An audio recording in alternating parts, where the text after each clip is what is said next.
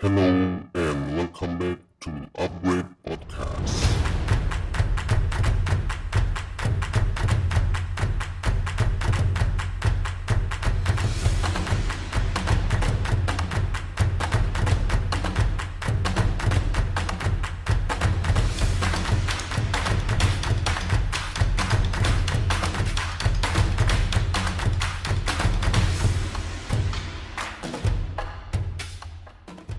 Ya, Bismillahirrahmanirrahim. Assalamualaikum warahmatullahi wabarakatuh. Waalaikumsalam warahmatullahi wabarakatuh.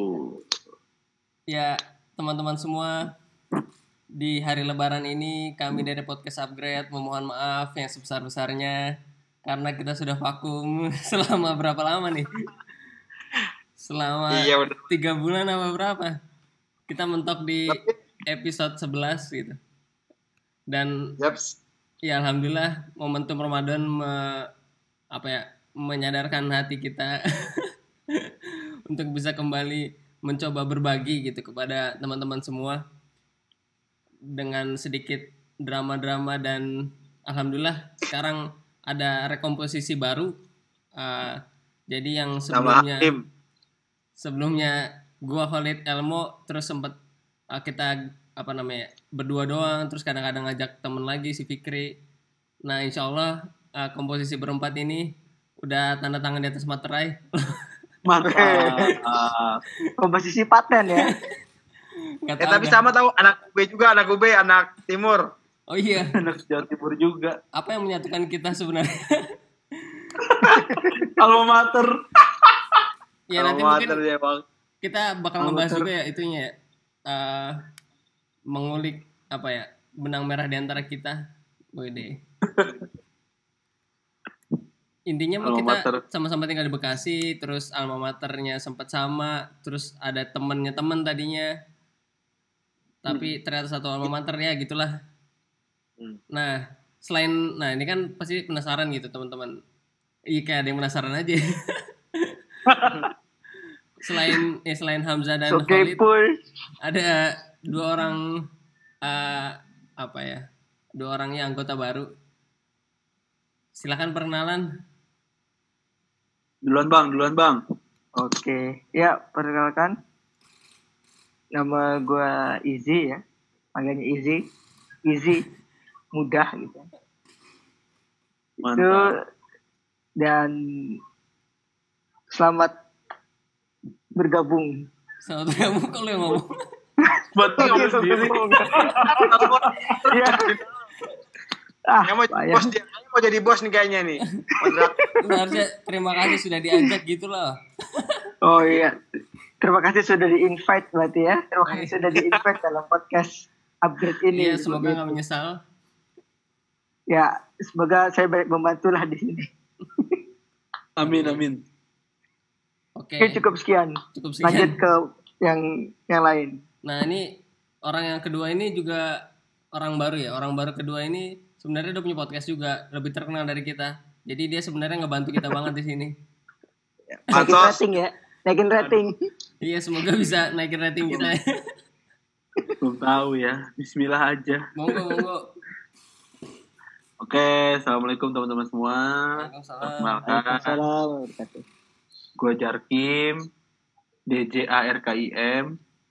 Lu Jarkim apa Kimo sih Ya Jarkim aja lah, oh. Jarkim Ha-ha. Jarkim panggilan apa Eh, panggilan kuliah panggilan panggilan itu tuh panggilan Allah Akbar itu galon minum.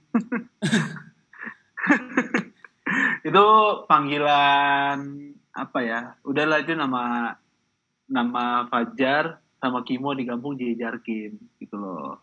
oh Tuh. eh ya alhamdulillah kemarin Faza di Firdaus. di invite sama teman-teman upgrade buat sharing bareng. Semoga bisa nambah manfaat sih khususnya buat diri gue sendiri. Meskipun ya tadi bilang katanya udah punya podcast juga. Iya punya podcast juga. Kenalin dong. Nama podcastnya podcast Patriot.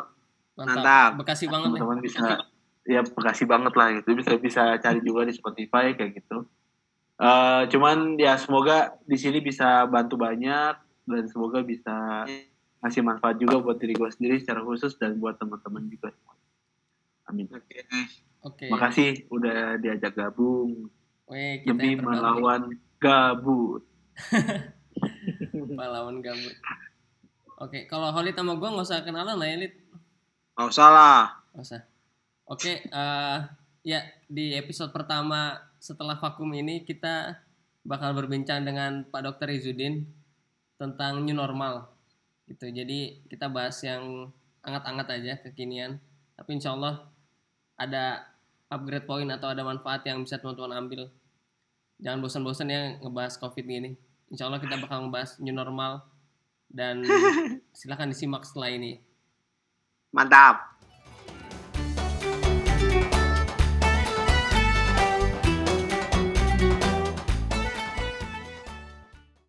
Sekarang kita udah bersama Bapak Dokter, Bapak Dokter Abdurrahman Izudin.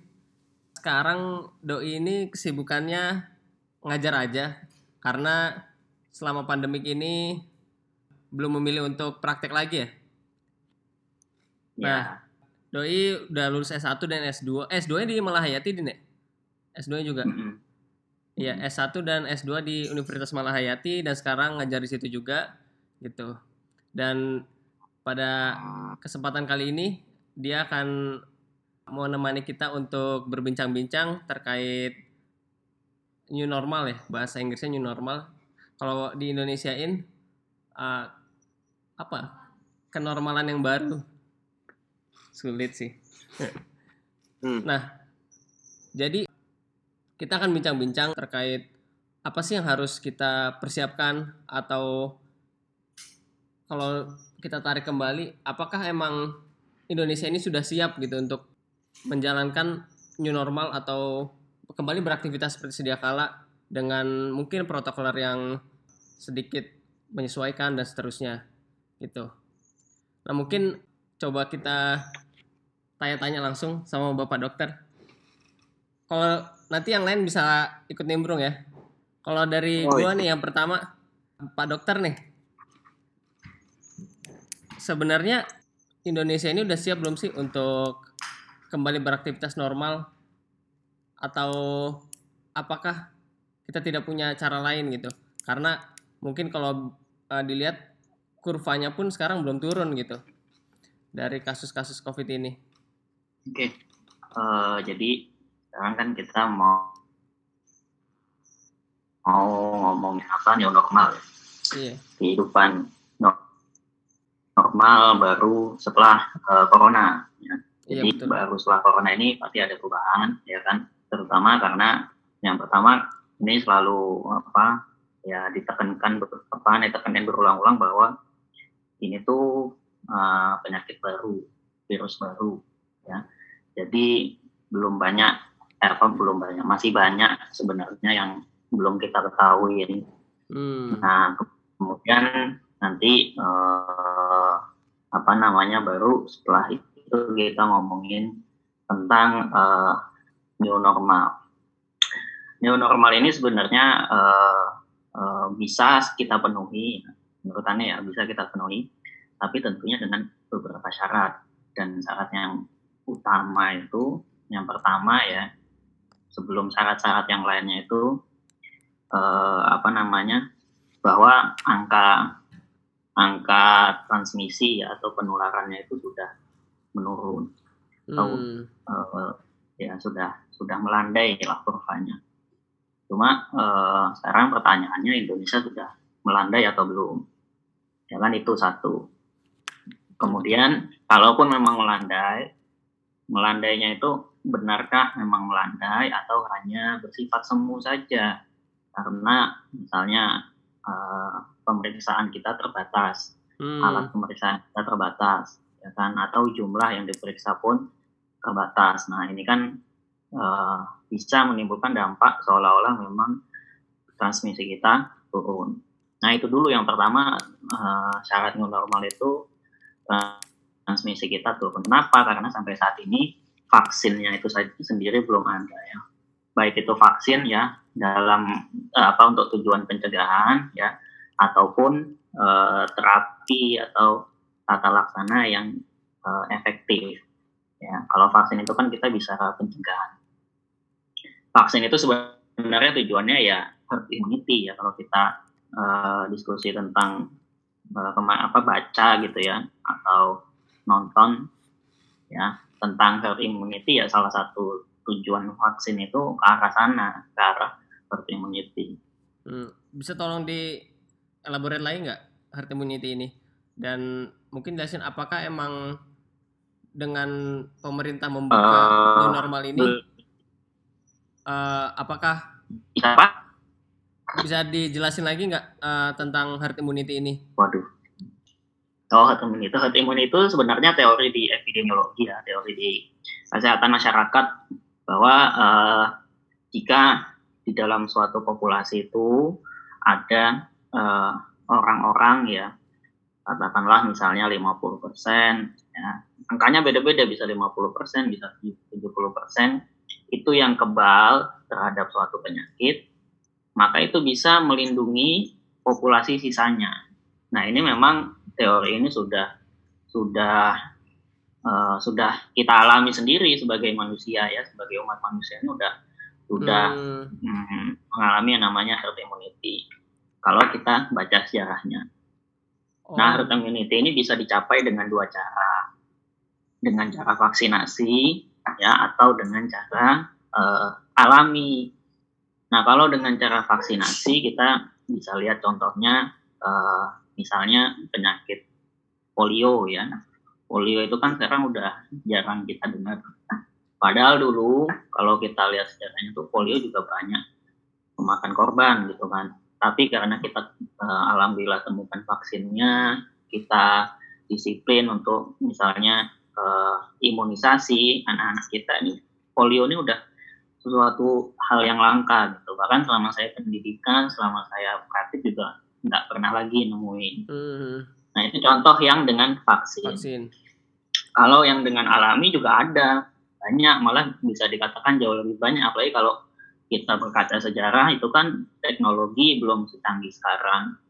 Contohnya di Inggris itu pernah dulu cacar ya, wabah cacar. Itu juga uh, herd immunity juga. Nah, jadi itu awal awal mula kita kenal dengan vaksin juga itu uh, di situ ya. Atau misal flu Spanyol itu kan 50 juta orang itu sangat banyak sekali. Nah, herd immunity ini uh, kalau tuj apa tujuannya itu jika memang sudah terbentuk kekebalan pada sebagian besar populasi maka dengan secara tidak langsung itu akan melindungi uh, populasi, populasi yang rentan ya sisa dari populasi yang rentan. Jadi uh, misalnya nah sekarang masalahnya adalah jumlahnya. Berapa yang kita perlukan untuk mencapai herd immunity oh, I see, I see. kan itu. Nah berapa uh, apa jumlahnya? Nah ini kita harus lihat dari misalnya eh, dari uh, angka kematian. Berapa angka kematian corona? Kalau di luar negeri itu masih rendah 1 sampai 2 persen. Di Indonesia berapa? 7 sampai 9 persen. Ya, sekarang angkanya udah menurun belum? Belum kan masih segitu. Kalau 7 uh, eh, sampai 9 persen itu ada teori yang menyebutkan bahwa 70 persen itu harus terinfeksi terlebih dahulu sehingga nanti 70% yang terinfeksi itu akan membentuk imunitas di dalam tubuhnya dan tidak menularkan kepada populasi yang rentan. Jadi kalau dia kena corona, ya sudah karena imunnya sudah bagus, corona itu akan hilang, berhenti di dia. Dia tidak akan menularkan ke A, ke B, ke C yang dia rentan terhadap uh, virus corona ini. Hmm, berarti itu Nah, sekarang 70% dari 200 61 271 juta penduduk Indonesia itu berapa? Kita harus menginfek 70% dari 270 juta itu berarti ya? Ya, kalau angka kematiannya masih segitu ya. Tidak oh. turun. Oh, gitu. Angka kematiannya di Indonesia itu kan tinggi. Hmm. Ya. Tinggi tingginya angka kematian itu mencerminkan apa? Belum imunnya belum bekerja berarti ya? Satu. Terus apa lagi? Iya dia terus layanan kesehatan kita sehat siap nggak layanan Hmm, oh iya yang kedua itu ya. Dengan kesehatan kita sangat nggak siap ya kalau itu kita biarkan terus bukan nggak mungkin nanti malah lebih dari uh, 7 sampai sembilan persen. Apalagi uh, sikap masyarakat kita gimana? ya kan itu kan juga berpengaruh ya banyak masyarakat yang abai misalnya menganggap remeh nah itu juga uh, memperbesar peluang virus itu menyebar kira-kira begitu jadi sebenarnya ya uh, tapi memang herd immunity ini apa namanya uh, tujuan dari vaksin, tujuan dari uh, itu vaksin itu juga nanti akan harusnya mengarah ke sana. Lain kalau kita bicara dengan tata laksana ya terapi seperti misalnya virus hmm, apa kita bicara demam berdarah ya. Demam berdarah itu virus juga, tapi kita tahu terapi yang efektif dengan pemberian cairan. Kalau ada pasien demam berdarah, diagnosis demam berdarah misalnya ya, demam berdarah bisa mengakibatkan kematian, bisa. Hmm.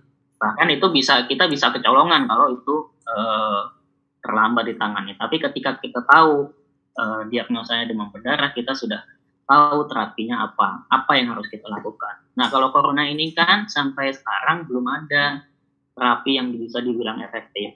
Oh. Beberapa beberapa obat sudah diajukan, ya kan? Termasuk yang dulu heboh apa kloroquine, Iya. kloroquine, terus ada obat-obatan antiviral lainnya seperti yang biasa kita gunakan untuk HIV misalnya, kita bisa pakai oseltamivir, ya. Itu juga uh, obat-obatan antivirus yang sedang kita uh, ajukan di luar negeri ya diajukan untuk uh, penanganan corona. Nah kalau uh, misalnya vaksin belum ditemukan, tapi terapi yang efektif sudah kita temukan itu juga bisa mempercepat kita untuk kembali ke new normal. Nah, tapi kan sampai saat ini belum ada nih. Hmm. Jadi kalau uh, apa namanya kita mau mencanangkan new normal sekarang, ya kita harus berkaca dulu ya atau sekarang kan kalau apa nih baca-baca ya dari koran dari eh, dari apa internet itu ya. Itu kan bertahap ya. Bertahap. Ada ada lima tahap ya. Nah bukan nggak mungkin kalau tahap satu nanti angkanya naik ya berhenti. Nggak jadi tahap dua nggak jadi tahap tiga nggak jadi tahap empat. Kan nggak bukan nggak mungkin juga. Hmm. Iya benar. Gitu ya. Jadi mungkin sih kalau menurut Anda ini tes testing water aja ya. Jadi melihat nih nanti gimana nih setelah tahap satu ya kan? Kan biasanya begitu sih ada kebijakan yang sifatnya ngetes saja kalau nanti naik jauh ntar ganti lagi jadi ya jangan berharap lebih dengan new normal dulu lah kalau sekarang. Hmm. oke lagi? Kira-kira. Oke oke. kan apa namanya? Masuk kan suaraku ya? Masuk masuk. masuk Eh, kalau kalau nih lihat dalam kondisi dalam beberapa dalam kondisi negara misalkan ini kan akhirnya yang dipilih sama pemerintah misalkan ya yang dipilih sama pemerintah ini eh, a- aneh lihat dari awal dari awal emang ada keraguan memilih A atau B hingga akhirnya dua-duanya berjalan dengan tanggung gitu. Tapi akhirnya kita sekarang pun ketika pemerintah ngegaungin yang normal akhirnya kita sama-sama mungkin sama-sama ragu kayak gitu dengan kondisi yang sekarang. Karena gini eh, kondisi ekonomi merosot kayak gitu. Sedangkan eh, untuk tadi kan kita- tadi kan seperti bilang syarat untuk new normal ini harusnya landai dulu. Sedangkan ini dia tetap naik gitu. dia masih naik tapi tiba-tiba kita udah di sini sama normal. Nah tadi bang Tin bilang kalau misalkan nanti ada proses. Nanti kalau misalkan di tengah-tengah new normal ini akan naik terus, bisa jadi bahkan nggak ke tahap selanjutnya. Nah, apakah ini nggak apa ya? Ini akhirnya kita kalau kalau kalau aneh ngelihatnya ini kita sama aja numbalin orang juga. Nah, apakah dari dokter-dokter tuh dari mungkin pandang pandang dokter, apakah ini ya udah kalau pemerintah maunya begini kita bisa apa misalkan gitu atau mungkin dari dokter sebenarnya ada ada ada rekomendasi apa gitu misalkan atau gimana Oke. Kalau dari dokter ya, ya ini juga apa namanya hmm, banyak tukar pikiran ya dengan dokter-dokter terutama yang yang eh, berhadapan langsung ya. Jadi sebenarnya yang ditakutkan itu nanti adalah kalau jumlah ini terus terus meningkat, ya kan, eh, kapasitas layanan kesehatan kita itu tumbang. Hmm. Kapasitas layanan kesehatan kita itu jauh dibandingkan negara-negara lain. Baik itu dari sarana, ya kan, baik itu dari SDM, ya. Hmm. Bayangin aja kalau dokter dengan pasien yang sangat banyak yang membludak jumlah dokter. Dokter itu kalau udah eh apa bukan hanya dokter, pasien ya. Pasien tuh kalau udah misalnya terdiagnosis corona ya. Oke lah kalau dia dia cuma mild ya, ringan, simptomnya ringan aja kayak yang di Wisma Atlet itu. Itu penanganannya nggak sebentar loh. Itu kan harus sampai dua kali eh, PCR negatif, ya kan? Nunggunya berapa lama itu? dua minggu dua minggu bisa lebih itu satu pasien kalau setiap hari 600 pasien baru ya kan? Nah, tinggal ditambahin aja jumlahnya berapa. Nah ini kan artinya eh, layanan kita, layanan kesehatan kita belum siap tapi di terus dipaksakan untuk melayani pasien yang setiap hari semakin banyak. Dan itu eh, apa namanya dokter itu nggak kebal corona enggak banyak dokter yang udah meninggal. Banyak Hmm. dokter yang sekarang statusnya diisolasi ya kan? Ya Allah. termasuk kemarin di Semarang itu dokter-dokter pendidikan spesialis itu semua diisol eh, banyak yang diisolasi juga dengan residensnya ya. Dengan eh dengan konsulennya ya. Nah ini kan secara tidak langsung mengurangi eh, mengurangi kemampuan layanan kesehatan kita gitu. Makanya eh, yang diinginkan itu sebenarnya sambil kita menunggu vaksin dan terapi yang efektif eh, ya kita lakukan anjuran-anjuran ya. Misalnya PSBB tadi yang sudah dilaksanakan pemerintah anjuran-anjuran physical distancing nah itu harus tetap dilakukan. Sebenarnya pun kalau kita bicara masalah penyakitnya ini sendiri tadi dari awal udah dibilang kalau ini penyakit baru. Perjalanan penyakitnya ini masih banyak yang belum kita ketahui. Sebagai contoh ya Hmm. eh, apa namanya dulu awalnya ini hanya dikatakan transmisi dari hewan ke manusia. Ternyata sekarang dari manusia ke manusia dan itu sangat cepat ya kan? Kemudian diteliti lagi. Dulu eh, deteksi kita menggunakan PCR ya. Dan itu dikatakan sekarang paling akurat ya pakai swab tapi ada kasus di mana swabnya negatif dan tapi virusnya terdeteksi di LCS ya atau di cairan eh, sarafnya. Kemudian ada kasus lagi misalnya eh, pasien datang hanya dengan keluhan gejala mata ya kalau apa eh, iritasi setelah dites COVID positif ya. Kemudian ada eh, lagi mencret ya setelah dites COVID positif ya. Kemudian COVID-nya juga ditemukan eh, yang paling baru ditemukan di plasenta, bisa menembus plasenta. Nah, kalau udah menembus plasenta, menge- apa, mengakibatkan eh, ke- apa, kena kejadiannya juga gitu. Dan itu udah ada yang meninggal di Jawa Timur Ya, dengan kasus seperti itu. Perawat ya masih muda, tidak ada penyakit Ya, penyerta, lagi hamil, akhirnya meninggal dua-duanya. Nah, artinya perjalanannya ini Hmm. masih eh, kita pantau, masih kita kita sambil di luar itu sambil neliti gitu. Dulu awalnya diyakini pasien-pasien yang meninggal karena COVID gagal nafas karena COVID itu disebabkan karena eh, apa namanya reaksi eh, inflamasi yang berlebih, badai sitokin kita kenal, sehingga saluran nafas kita itu akan memproduksi lendir yang berlebih, nanti akan menghalangi eh, saluran pernafasan kita yang kemudian akan menyebabkan gagal nafas. Mungkin kalau teman-teman pernah lihat videonya yang apa namanya ada lendirnya banyak itu, nah Hmm. dulu kan diyakini mekanismenya seperti itu. Tapi sekarang beda lagi. Sekarang ada teori baru bahwa penyakit ini itu menyerang menyerang mikrovaskular.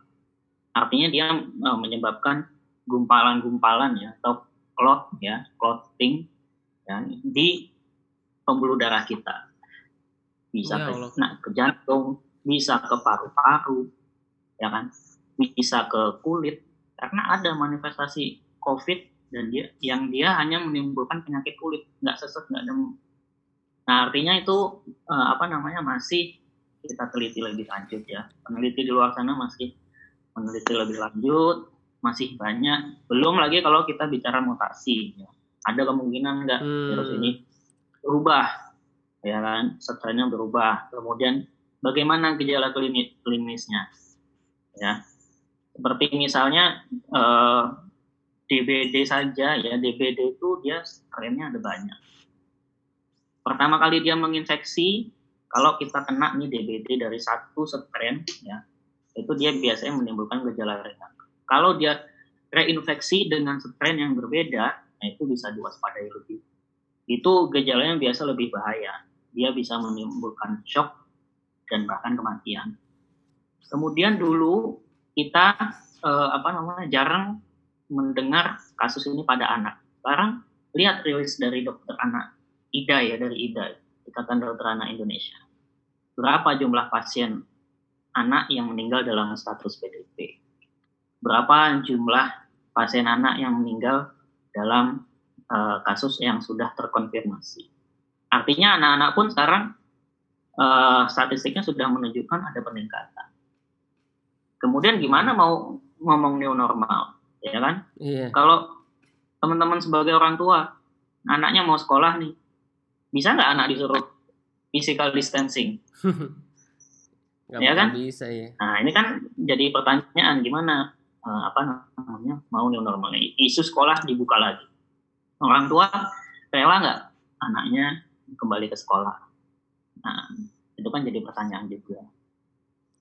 Jadi eh, apa namanya sebenarnya masih banyak ya eh, apa namanya yang harus Iya, kita lalui benar. sebelum bisa menjalani new normal gitu. Nah Iya. kemudian tadi terkait dengan dilaksanakan apa pandangan pandangan dokter ya Hmm. terkait dengan eh, apa namanya kejadian sekarang mau dibuka mau dilonggarkan misalnya aturannya.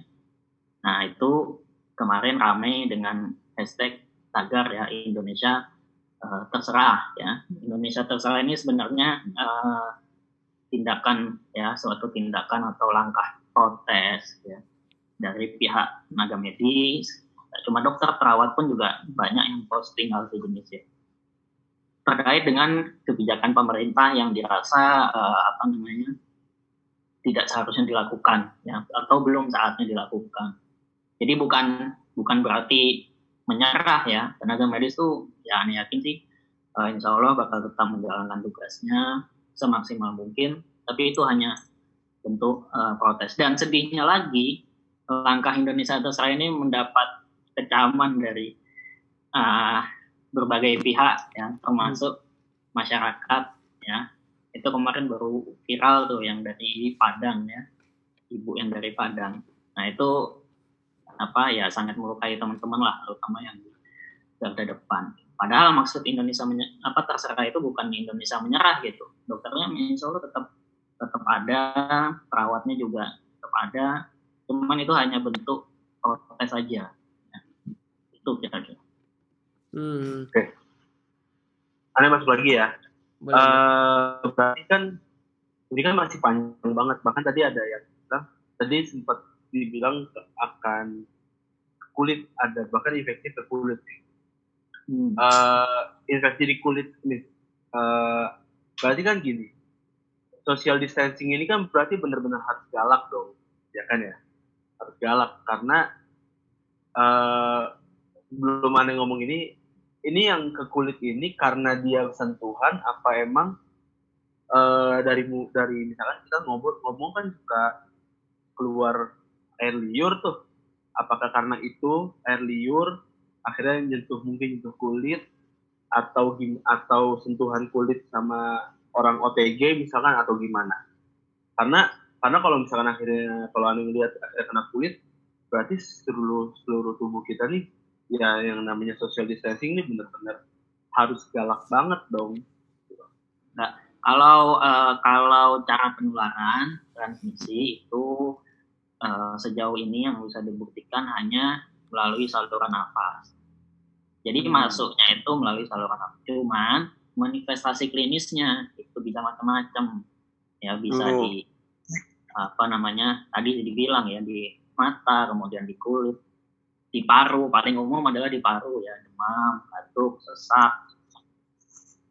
Makanya ini masih dipelajarin. Ini bukan nggak mungkin nanti malah ketemu hal yang sebaliknya. Bukan nggak mungkin nanti malah ketemu hal lain yang lebih aneh lagi.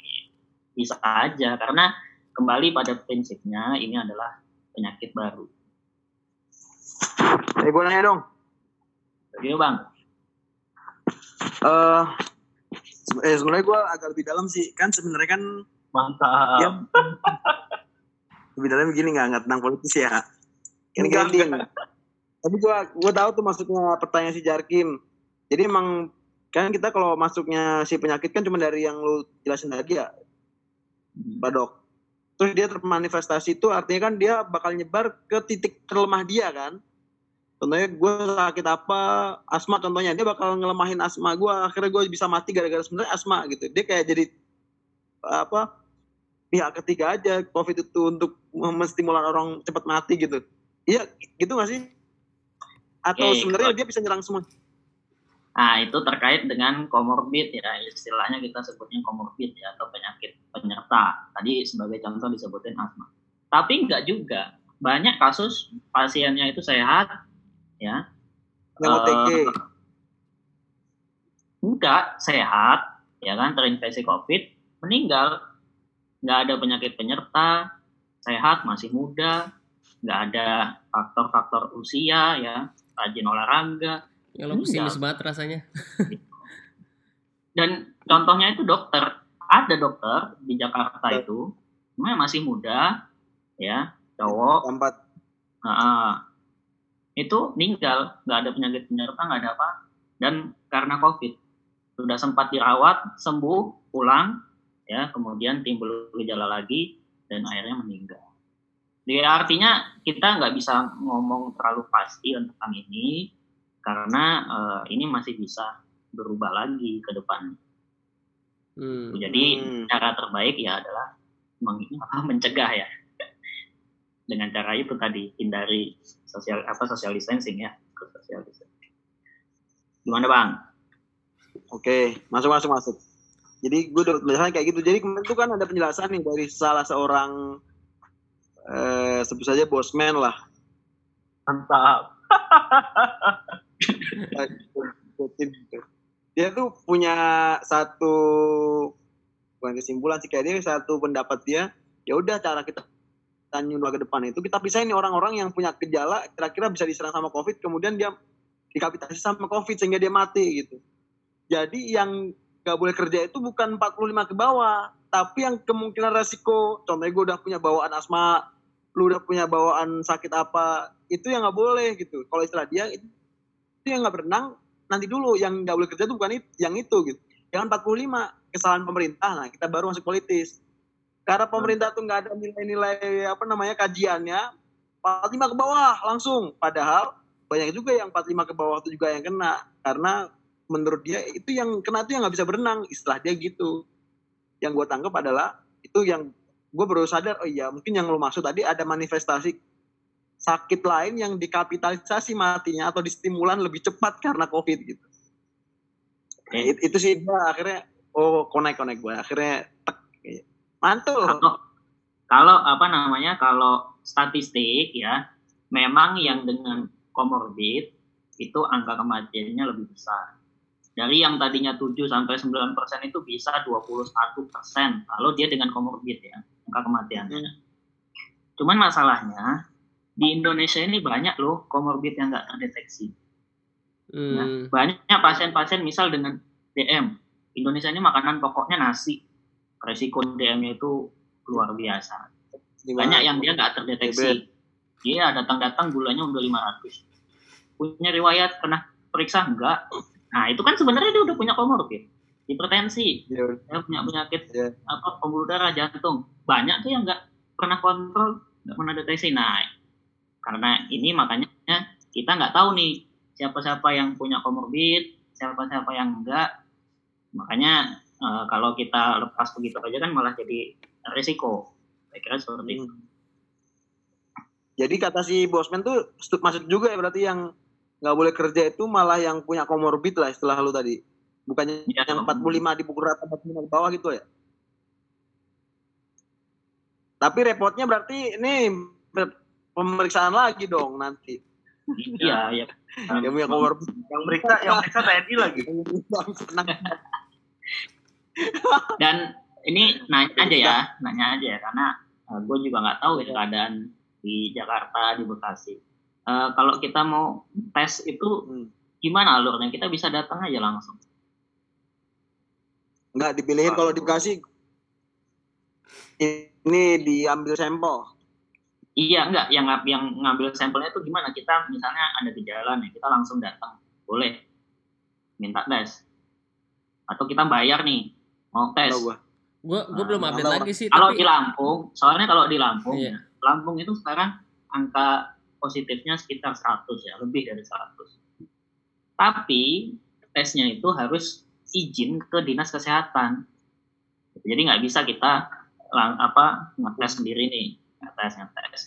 Nah sekarang ketampung nggak itu semua semua yang ini kalau hanya diserahkan ke dinas kesehatan. Kan lain kalau kita misalnya eh, oh rumah sakit boleh lakukan tes gitu kan, bayar misalnya.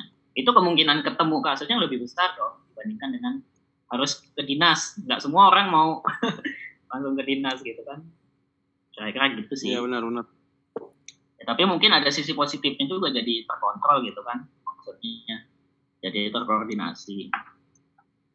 iya sih. Tes itu tadi. Pasti diambil Nah ini sampel. ini info dari abi gue juga ya bokap gue jadi ini kan mau balik ke Batam ya biasanya eh, udah dua bulan di Bekasi kan mau balik lagi ke kantor kan itu harus tes tes juga. Nah, itu beberapa rumah sakit eh, bayar. Dan itu biaya pun 2 juta ke atas untuk swab tes itu. Hmm, bisa ke rumah sakit rujukan ya? Langsung. eh enggak enggak. Beberapa rumah sakit kayak di mana ya yang di Kalimantan tuh apa awal bros ya bros itu ya rumah Hmm. sakit bros gitu terus beberapa rumah sakit lah. pokoknya ada beberapa rumah sakit yang biayanya memang 2 jutaan untuk swab tes itu jadi memang apalagi kan dari zona merah ya mau ke zona hijau tuh katanya harus bawa surat atau laporan begitu kalau dia sehat Buat naik lihat. pesawatnya ya? Sehingga Apa ketika- ininya? ya buat naik pesawat dan juga buat sampai ke daerah uh, tujuannya Hmm. Pengecekannya itu gitu. Kalau cuman ini kan kalau masih proses ya tesnya itu dia tesnya apa? Swab ya? Positif ya? Eh, apa PCR?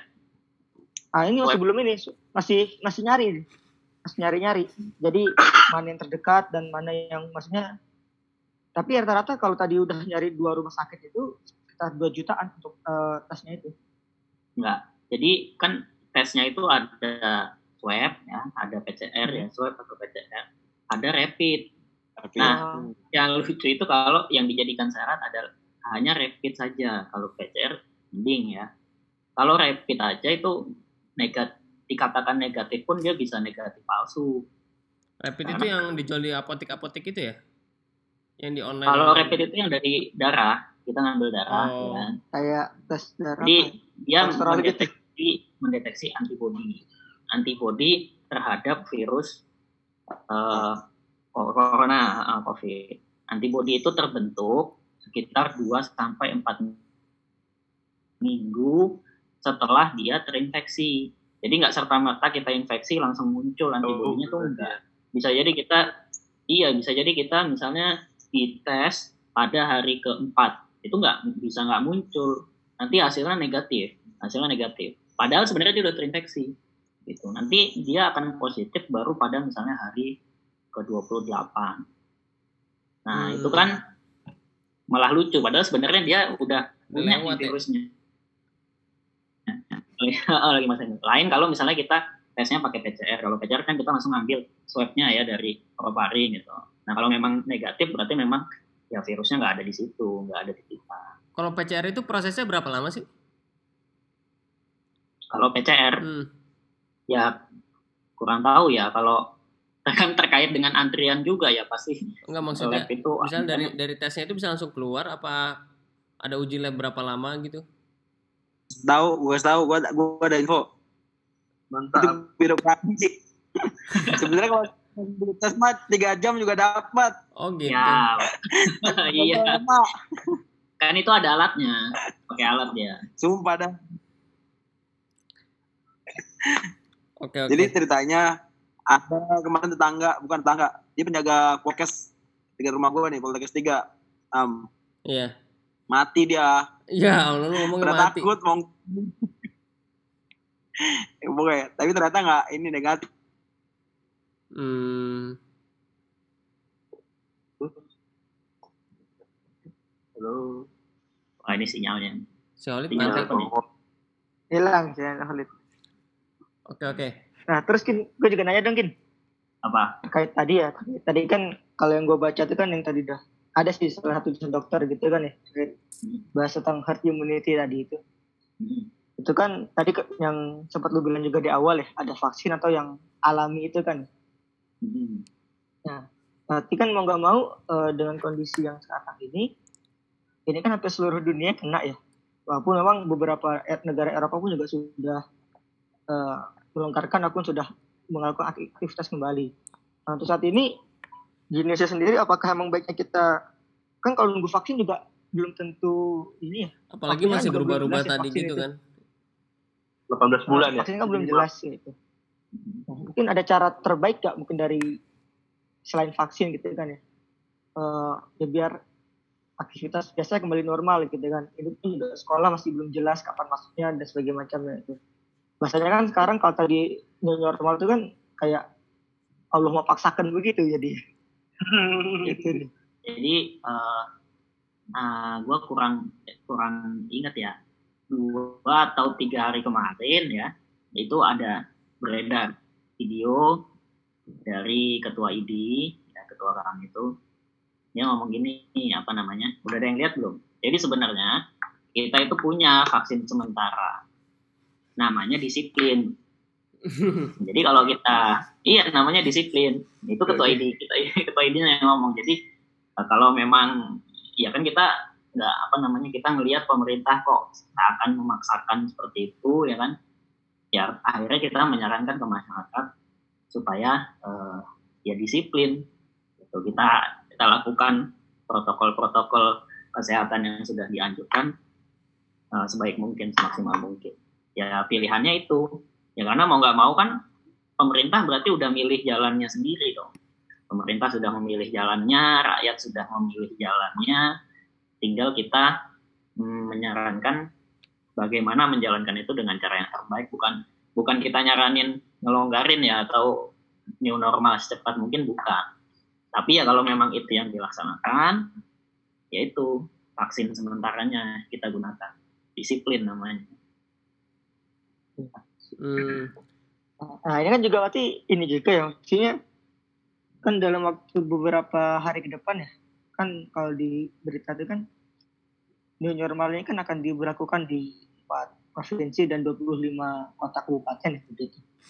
Dan paling besarnya kan mungkin di Jabodetabek ya. Karena kan pusat ekonomi di Indonesia kan ya maksudnya kan juga di Jabodetabek begitu kan.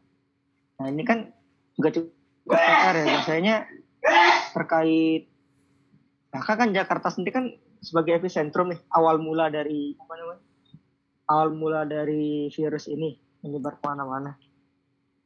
Nah itu dengan kondisi ini apakah ada kemungkinan lagi ketika itu sudah dilonggarkan akhirnya orang-orang yang tadi pulang ya terus kembali lagi ke Jakarta apakah dia akan terjadi lagi eh, gelombang kedua atau gelombang kesekian dengan puncaknya kasus Ini? ya bisa jadi. Karena eh, peraturan sudah mulai dilonggarkan ya kan? Masyarakat kewaspadaannya mulai hilang. Nah bisa jadi malah angkanya nanti makin meningkat atau biasa kita kenal dengan apa gelombang kedua. Ya makanya wah, apa namanya? Ya itu tadi. Mau nggak mau kalau memang mau apa aktivitas normal ya ya nggak bisa dibilang normal juga sih. Ya minimal apa lakukan protokol itu ya, disiplin. Kata gitu. Ya kita nggak bisa prediksi juga oh kalau kita jalanin new normal eh, ya sudahlah angka angka angka penyakit kita kok segini-segini aja 600 tiap hari 600 600 wah udah nih mentok 600 udahlah kita normal aja gitu kan. Ya nggak bisa juga Hmm. nah kapasitas penyembuhan kita gimana? Kan nggak nggak bisa dinilai dah hanya dari satu sisi. Karena ada tuh masyarakat yang berpikir kayak gitu tuh ada. Iya. wah cuma yang yang meninggal. Kalau meninggal mungkin lebih sedikit lagi malah. Yang meninggal 30 30 30 gitu kan. wah sedikit ini yang meninggal gitu kan. Udahlah gitu kan terlalu dibesar-besarkan. Nah yang yang mereka nggak tahu eh, apa namanya bahwa penyakit ini kita nggak tahu jalannya bisa jadi pas kena kita alhamdulillah kitanya selamat pas kena dia dianya nggak selamat gitu. kan malah dia yang rugi. Makanya nanti mungkin di konsep new normal yang baru yang bertahan itu ya yang disiplin. Yang nggak disiplin yang abai yang dia udahlah bodo amat. Mungkin malah itulah korban atau tumbal dari herd immunity ya walaupun kita nggak apa nggak nggak pengen hal itu terjadi gitu kan Iya.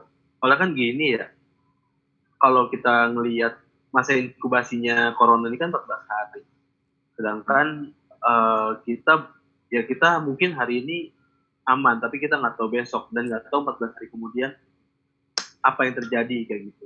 Sedangkan disiplin pun disiplin pun menurut gua nggak nggak cuma satu faktor diri kita doang gitu loh, tapi harus ada orang lain juga yang disiplin yang sedangkan ini benar-benar uh, challengingnya kayak gitu. Karena gini misalkan kita kita lihat realitas misalkan di Jakarta. Orang berangkat kerja orang berangkat kerja uh, naik kereta misalkan naik komuter lain. Tadi gue tadi tadi kalau gue nggak salah baca bakal ada bakal ada penyesuaian di komuter lain. Gue kira penyesuaiannya itu bentuknya adalah pengurangan jumlah. Pengurangan jumlah isi komuter lain. Kan kita tahu sendiri di komuter lain kalau pagi atau kalau sore kalau sore ke arah Bekasi kalau pagi ke arah Jakarta itu kan bar-barnya nauzubillah kayak gitu. Hmm. gua kira gua kira bentuk pengurang bentuk disiplinannya adalah akan dikurangi akan dikurangi tuh apa namanya jumlahnya. Ternyata nggak boleh ngobrol. Ya. sekedar nggak boleh ngobrol kan? Maksud gua ya kita mau disiplin pun akhirnya kita harus mengorbankan diri kita sendiri gitu dalam artian mengorbankan diri sendiri bisa jadi akhirnya kita terpaksa di sana atau kita mengorbankan uang kita sedikit lebih banyak untuk naik yang lebih safe kayak gitu. Nah, eh, ini ini mungkin unek-unek gua ya, nggak tahu bisa nanti bisa ditanggepin sama Bang Judin apa enggak cuman menurut gue ya dalam kondisi kalau kita cuma ngandel kedisiplinan itu nggak akan nggak akan 100% works kayak gitu. belum lagi kita ngomongin anak-anak sekolah misalkan. Makanya gue sampai saat ini sih gue masih berharap banget sekolah ini nggak boleh KBM mulai tanggal 13 Juli tapi sekolah jangan masuk dulu jangan sekolah di di kelas dulu kayak gitu. Karena kita tahu sendiri kelakuan anak-anak itu kan nggak anak-anak kan mana tahu ya suruh ngebatas sendiri pakai masker. Jangan kan pakai masker orang bocah pakai baju sekolah aja kadang risih gitu. gimana suruh pakai masker kayak gitu kan. Kayak gitu. Itu itu kita udah nggak bisa ngomongin disiplin lagi menurut gua gitu. Nah dokter gua gua sih sujon nggak tahu sujon nggak tahu sujon ya bisa dibilang. Ketua ID itu mungkin udah sepasah itu kali ya ngomong disiplin.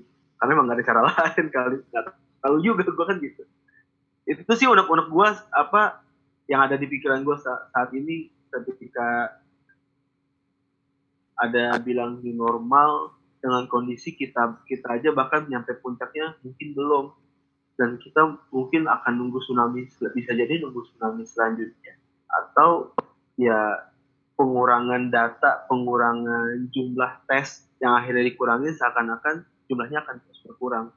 Itu itu pikiran gua sih sampai saat ini.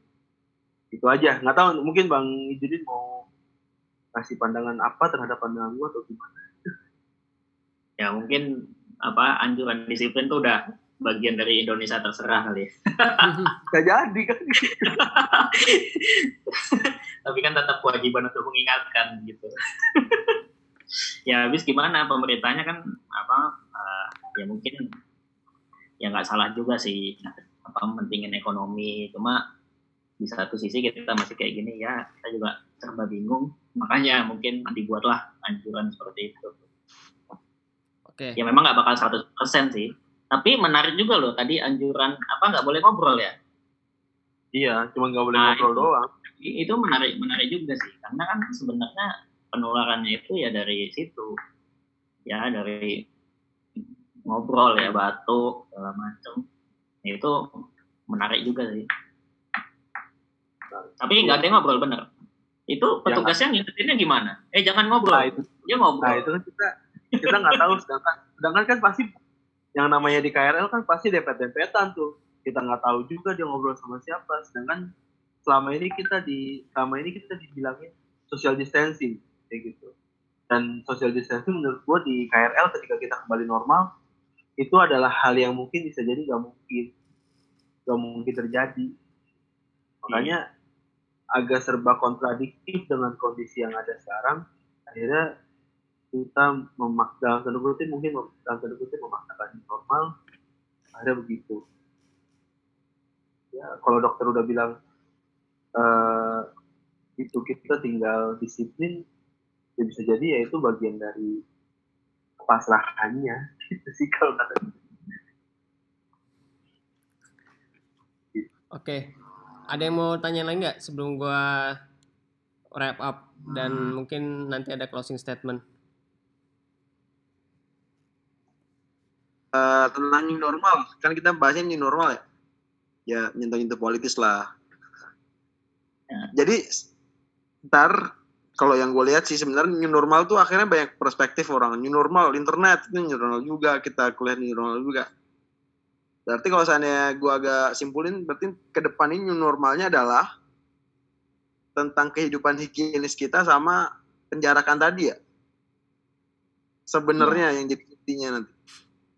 Minimal sampai tadi sampai kita tahu terapi yang efektif atau kita temukan vaksinnya.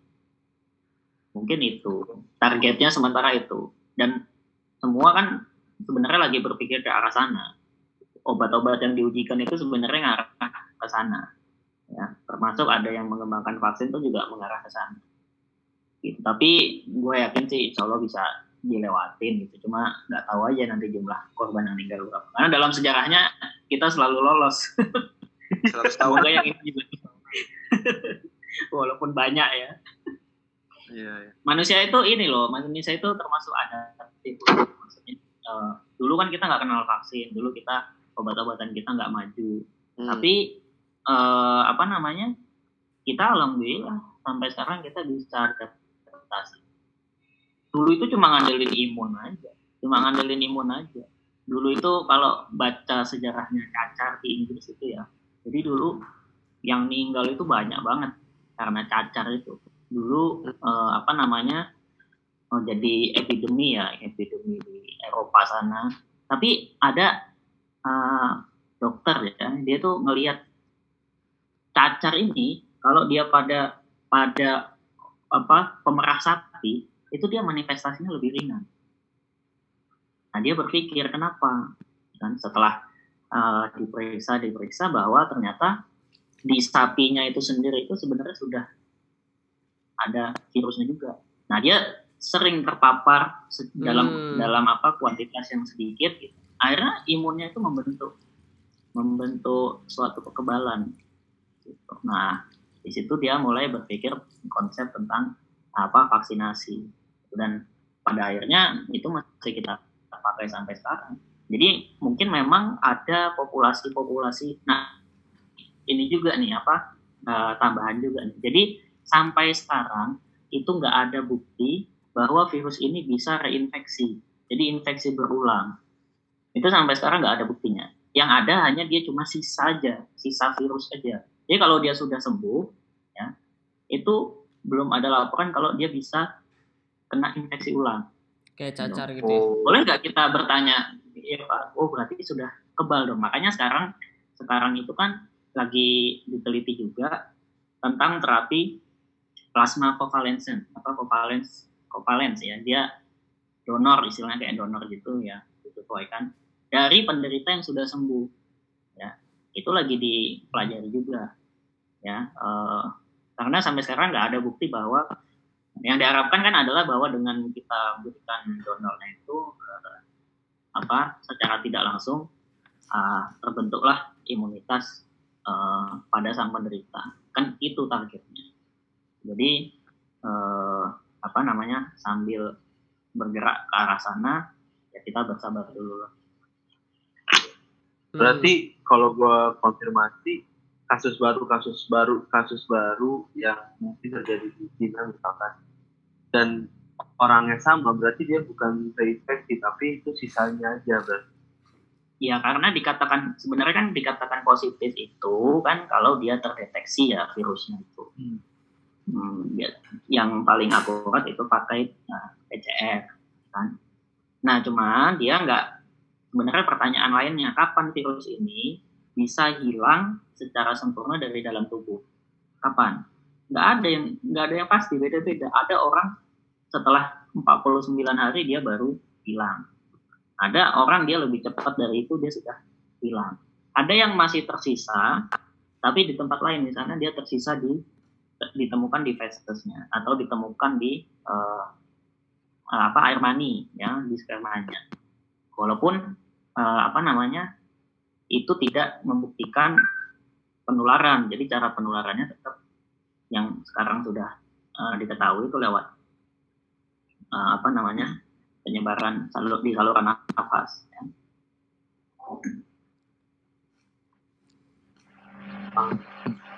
Berarti masih penuh resiko ya. Maksudnya kalau kalau akhirnya gue kalau akhirnya gue coba nilai ya ya kondisi Indonesia hari ini tuh masih agak penuh resiko. Dan korbannya mungkin akan akan mungkin akan melonjak lagi. Meskipun kalau misalkan nanti ujungnya herd immunity eh ya akhirnya manusia kan tadi ada adaptif banget gitu. Bisa menyesuaikan segala kondisi. Bahkan or, ya kalau gue nilai manusia adaptif adaptif itu ya contohnya. Cuma masyarakat Indonesia kok yang bisa masuk eh, yang bisa sakit pegel-pegel di kerok sembuh kayak gitu. Sedangkan yang lain nggak bisa karena ya itu mengubah pengobatan kita kayak gitu. Eh, itu contoh itu contoh adaptif gitu kan ya. Karena karena di negara mana pun kata gue di kerok itu adalah hal yang orang Indonesia aneh banget sih kayak gitu. Dan dan ya kalau ya dan ketika nanti kita ketika nanti mungkin ada masyarakat yang kena dan kita akhirnya terbiasa pun akhirnya imun kita akan akan akan menyesuaikan. Meskipun mungkin akan mengorbankan banyak yang lainnya jadi kita cuman emang agak was was dan disiplin itu kunci kunci yang menurut gue udah itu kunci terakhir. Kalau lu mau make ya udah. Kalau lu nggak mau make ya udah kayaknya gitu kali ya Jadi ini semua udah masuk kantor ya, udah mau new normal nih. kalau gua sih tadi tadi sore bilang masih menyesuaikan kondisi dan yang ke kantor cuma orang-orang yang emang harus ke kantor Kalau gue masih WFH sih. Masih lanjut terus. Sampai Pokoknya ngikutin PSBB perpanjang, perpanjang lagi gitu sih masih. PSBB Jakarta Sama- kan dan gua juga tesnya rapid ya.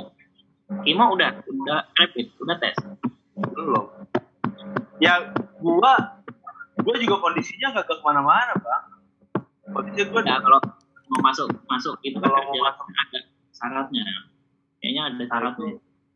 itu juga gue nggak tahu sudah- karena karena emang gue kan sehari-hari juga nggak ke kantor sebenarnya. Ini Sehari-hari politisnya belum, ngomong politis tuh. Nah politisnya bang Holid nih harus yang mancing nih Nah, ah gue minta aman Politis mah nggak ada habis-habisnya dan kita nggak bisa berbuat apa pun sih. iya Kita cuma bisa mencak-mencak doang ya aja. udah. Nggak nggak ini, nggak manfaat.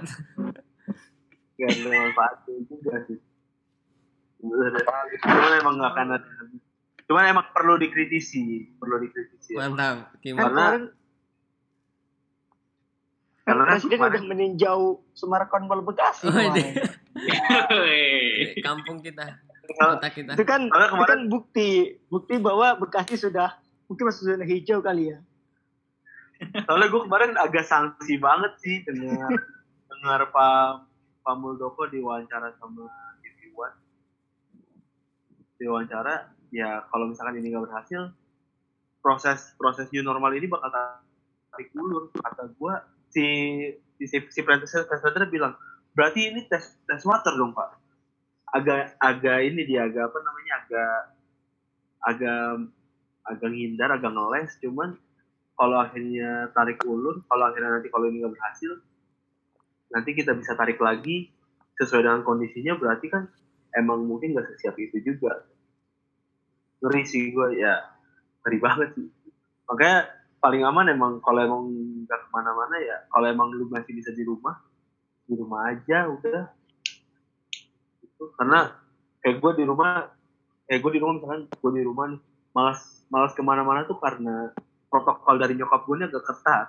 Lu habis keluar rumah, nggak boleh ke mana-mana dulu sebelum mandi. Kan gue kalau keluar rumah males banget ya, mandi lagi ya. Iya bener. Makanya emang harus disiplin dari situ kayak gitu. Nah itu yang bertahan mau. Yamin lah gue. Oke, ini Masa udah gua punya udah mau sejam nih, Cai. Mantap. Udah 56 menit. Kayaknya langsung gua wrap up aja ya. Jadi kalau yang bisa gua nangkep sampai sekarang itu perjalanan untuk aktivitas yang kembali normal meskipun ada kata new-nya itu masih panjang gitu. Dari kondisi pasien uh, yang positif itu berubah-ubah dari sisi gejala-gejalanya, terus uh, cara penyembuhannya dan ini juga berdampak pada kalau menurut gue ya yang gue tangkap vaksin itu juga pasti uh, masih panjang gitu perjalanan untuk ke sana. Untuk yang dari sisi vaksin yang pertama yang harus di yang masih kita tunggu untuk sebelum kembali normal lagi yang pertama vaksin yang kedua itu metode pengobatannya yang juga masih belum ada yang benar-benar ideal untuk penyembuhan uh, COVID ini sendiri yang berarti ya masih cukup jauh untuk uh, kehidupan normal. Dan vaksin sementara yang kita miliki sekarang adalah disiplin gitu. Dan dengan disiplin ini kita bisa ya kalau misalnya terjadi uh, hal-hal yang butuh uh, menelan korban banyak seperti herd immunity dan lain-lain ya orang-orang disiplin inilah yang insya Allah akan lebih meminimalisir untuk jadi korban dari uh, COVID-19 ini. Kayak gitu. Dan mungkin kalau ngomongin new normal itu sendiri kita nggak bisa berpikir bahwa new normal itu kita bisa kembali beraktivitas seperti sedia kala kita keluar kerja misalkan pergi pagi pulang malam gitu terus kita kembali ngumpul-ngumpul ke kafe-kafe dan lain-lain gitu.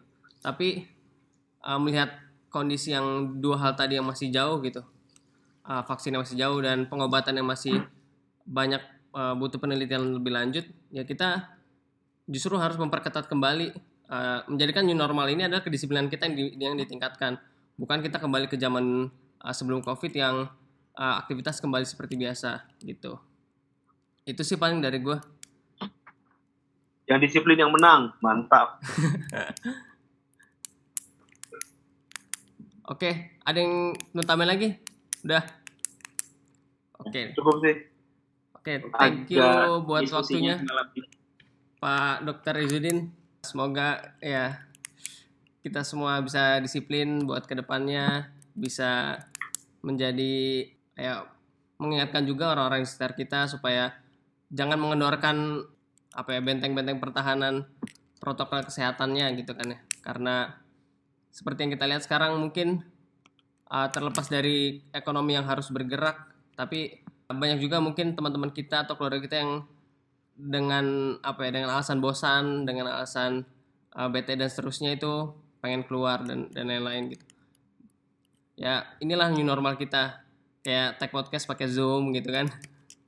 Iya. kerja WFA ya insya Allah inilah new normalnya. Tuh oke thank you banget uh, Pak Dokter Izudin sukses selalu. Ya udah assalamualaikum warahmatullahi wabarakatuh Waalaikumsalam warahmatullahi wabarakatuh.